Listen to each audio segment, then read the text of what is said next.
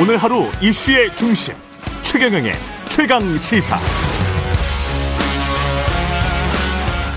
네, 윤석열 대통령 당선인의 취임식 준비위원장으로 전직 사선 국회의원 박주선 전 국회 부의장이 임명됐습니다. 이른바 범민주 진영에서 정치를 시작해서 광주 전남에서만 사선을 지낸 중진 정치인인데요. 5년 만에 정권 교체를 이뤄낼 대통령의 취임식을 맡게 된 의미와 배경에 대해서 좀 짚어보겠습니다. 박주선 대통령 취임식 준비 위원장 전화로 연결돼 있습니다. 안녕하세요. 네, 안녕하세요. 예.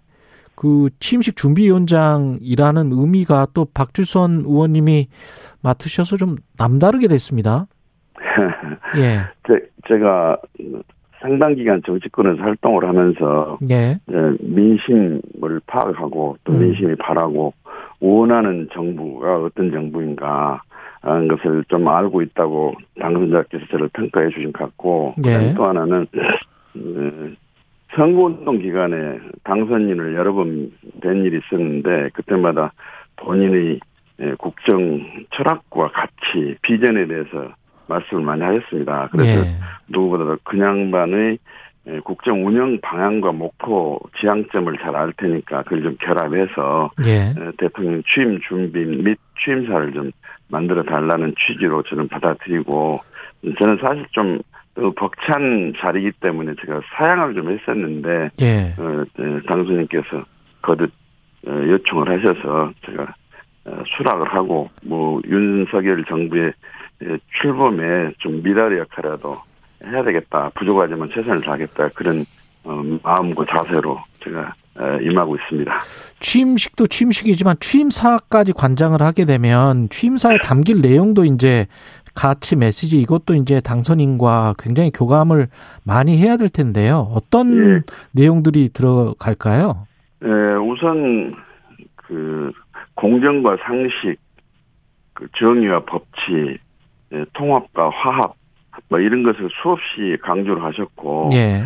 지역 지역 균형 발전 뭐 세대 지역 어또 이런 갈등과 격차를 좀 해소하야겠다 이런 말씀 많이 하셨기 때문에 음. 이제 그런 것을 바탕으로 하고 맥락으로 해서 음. 국정 전반에 걸친 대통령의 비전 제시가 있어야 할 것이다. 저는 그렇게 생각하고 있는데, 예. 제 이제 저 혼자 하는 게 아니고 취임식 준비위원회가 있거든요. 그렇죠. 그래서 이제 각계 전문가 또 경륜 있는 분들을 모시고 서로 깊이 있는 토론과 논의를 거쳐서 어, 취임사를 좀 정하도록 그렇게 계획을 하고 있습니다. 취임식의 분위기도 어떤 기조로 준비를 할지 어떤 기조를 보여줄지 국민들에게 그것도 예. 중요하겠습니다. 예. 예.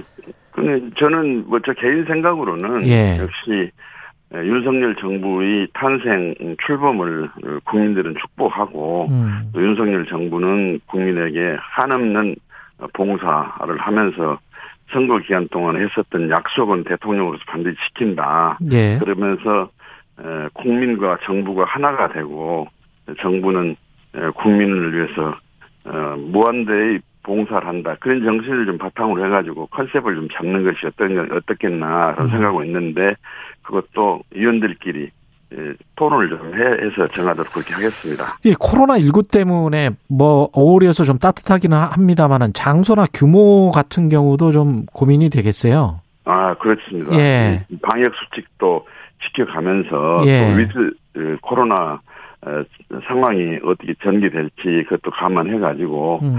차질 없는 준비를 하도록 최선의 노력을 한번 하겠습니다. 예. 그리고 뭐 국무총리 후보의 박주선 위원장 이름도 거론되더라고요.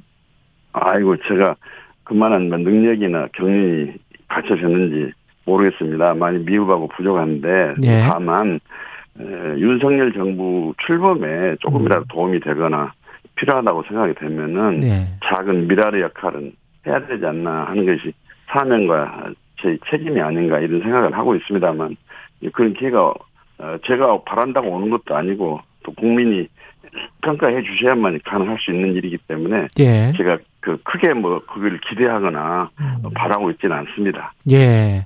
이번 대선 결과는 어떻게 받아들이셨어요? 그 일단은 문재인 정권에 대한 평가 그리고 음.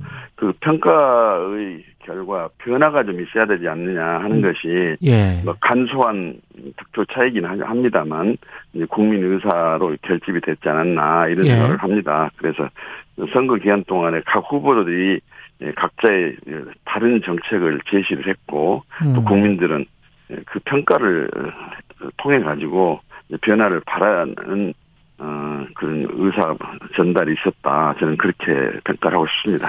위원장님이 사실은 김대중 정부의 이제 초대 법무비서관이셨단 말이죠. 그래서 네. 이제 청와대도 좀 잘 아시는데 그 민정수석실 폐지를 이제 거듭 공언을 했습니다. 윤석열 당선인이. 그것의 의미는 뭐라고 보십니까? 제가 사실은 김대중 정부 어, 출범 때 예. 지금 인사수석과 민정수석을 겸하는 법무비서관으로 재직을 그렇죠. 했었거든요. 예. 근데 그때 김대중 대통령께서 선거 공약으로 어, 청와대는 권부가 아닌 민생을 챙기는 예, 그런 역할을 해야 되겠다 해가지고 민정수석 폐지를 공약을 하셨어요. 그래가지고 아. 이제 대통령이 당선되다 보니까 또 민정수석실의 기능은 필요하고 음. 그래가지고 이제 에, 저를 이제 법무비서관으로 발탁해서 그 수석 아. 역할을 했는데 그- 그때 법무비서관은 다 민정이랑 인사를 다 담당을 했었거든요. 예, 그렇습니다. 뭐 친인척, 사정, 법무, 공직기관 다 제가 했었고 예. 인사위원회가 없었거든요. 음. 그랬는데 에, 정말로 살얼음을 걷는 그런 자세로 아, 이 민정수석은 에, 권한은 없고 무한한 사명과 책임만 있다, 또 의무만 있다 이런 자세로 가지 않으면 예. 예, 탈법과 또 일탈도 많고 또 그 권력을 지탱하기 위해서는 에, 하기 위한 에, 또 국민을 이렇게 봉사하기 위한 국민의 사정과 어, 실상을 좀 파악해 가지고 국정에 반영하는 역할을 해야 되는데 음. 이게 무소불위 권력을 갖고 있으면서 호가호위 대통령을 호가호위 해가지고 음.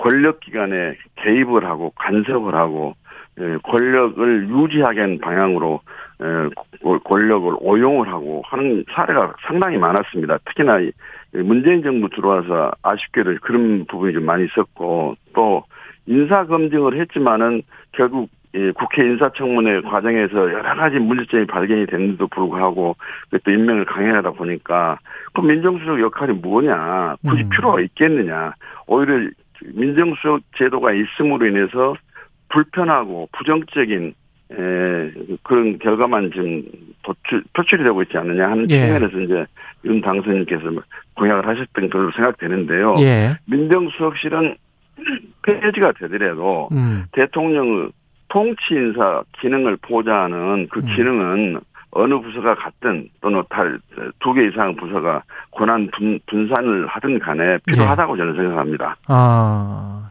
인사와 관련된 권한은 필요하다. 예, 예, 네. 예. 그러, 또 민정수석이 아니더라도 그 기관만 있으면 예. 저는 그, 그, 그 기관은 필요하다고 생각합니다.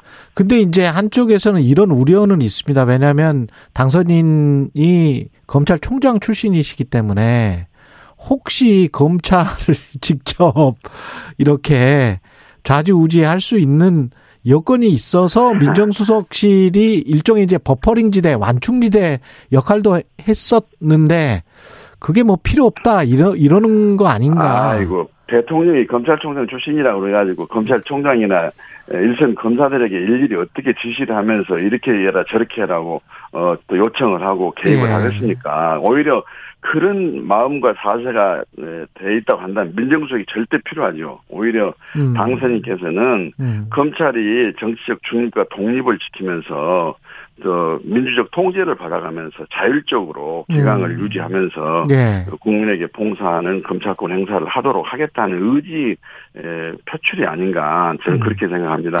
특별감찰관제는 어떻게 생각하세요? 공수처를 아, 견제하기 위한 카드다 뭐 이렇게 어, 분석하는 아, 사람들도 저는 있습니다. 그렇게 보지 않습니다. 아. 국회가 엄연히 특별감찰관법을 만들어서 예. 지금 시행이 되고 있는데 뭐 문재인 정부 들어서 5년 동안 특별감찰관이 지금 공석으로 있었거든요. 음. 그 사실 법률 위반입니다.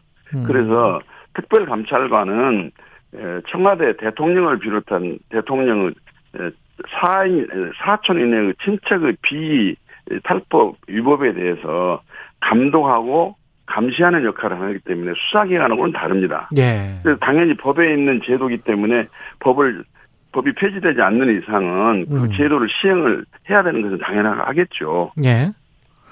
알겠습니다. 그리고 오늘 사실은 그 문재인 대통령과 윤석열 당선인 회동이 있기로 했잖아요. 네.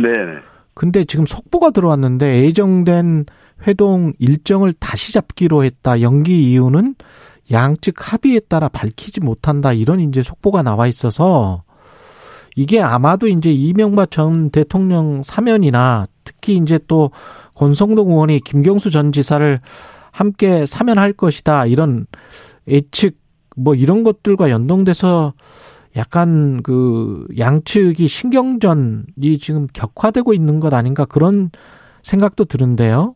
아, 저는 지금 우리 최 선생님 말씀 듣고 처음 알았습니다. 예, 그 지금 방금 예, 속보입니다. 예. 아, 내용을 몰랐고 예. 뭐 양측에 무슨 어, 어 독대를 해가지고 저, 저 현직 대통령 차, 차기 대통령끼리 뭐 말씀 나눌 여러 가지 여건과 환경이 좀 어, 조성이 좀 덜 됐나 아니면 자료가 미비됐나 그, 그, 부- 그 부분에 대해서는 제가 뭐 답변 드리기가 좀 어렵습니다. 이명박 전 대통령 사면에 관해서는 어떤 생각이세요? 혹시? 저는 사면을 하는 것이 맞다고 봅니다. 것이 왜냐하면 맞다. 예. 왜냐하면 그분이 80이 넘은 고령에다가 건강 상태도 안 좋으시고 예. 또 박근혜 대통령도 바로 얼마 전에 사면을 했고 음. 또 그다음에 대통령이 안타깝고 아쉽긴 하지만 국가 원수를 지낸 분인데 그렇게 감옥에 장기간 수감 생활을 하도록 놔두는 것은 국가의 위신과 체면으로 봐서도 뭐 적절치 않지 않는가. 음. 또 그런 것을 예상해서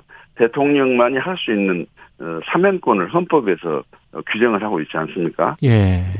인간적인 측면에서 음. 저는 또 아, 국가의 체면을 생각해서라도 사면하는 것이 맞지 않는가 이렇게 저는 생각합니다. 그리고 이제 정권 교체기가 되면 이 공공기관 인사권 가지고 좀 늘 신경전이 있는데 예. 예, 이 윤석열 당선인 측은 이제 임기 말이니까 인사가 좀 협의가 필요한 게 아니냐. 청와대는 임기 내 인사권 행사는 당연하다. 이런 뜻입니다. 그것은 당연히 음. 임기 말에 인사권을 행사하는 것보다는 음. 부득이 공석을 방치할 수 없는 상황에 가지고 음. 인사를 당하지 않는다 한다 할 수 하지 않을 수 없다 한다면 이제 후임 대통령 당선인과 상의도 하고 예. 그래서 인사권 행사를 하는 건 몰라도 예. 독단적으로 어 물러날 대통령 임기 지금 한 한 달여 남았는데 음. 여기서 에, 그 인사권 행사하는 것은 조금 바람직하진 않지 않나 저는 그렇게 생각합니다. 알겠습니다. 여기까지 듣겠습니다. 예, 박주선 대통령 취임식 준비위원장이었습니다. 고맙습니다. 감사합니다.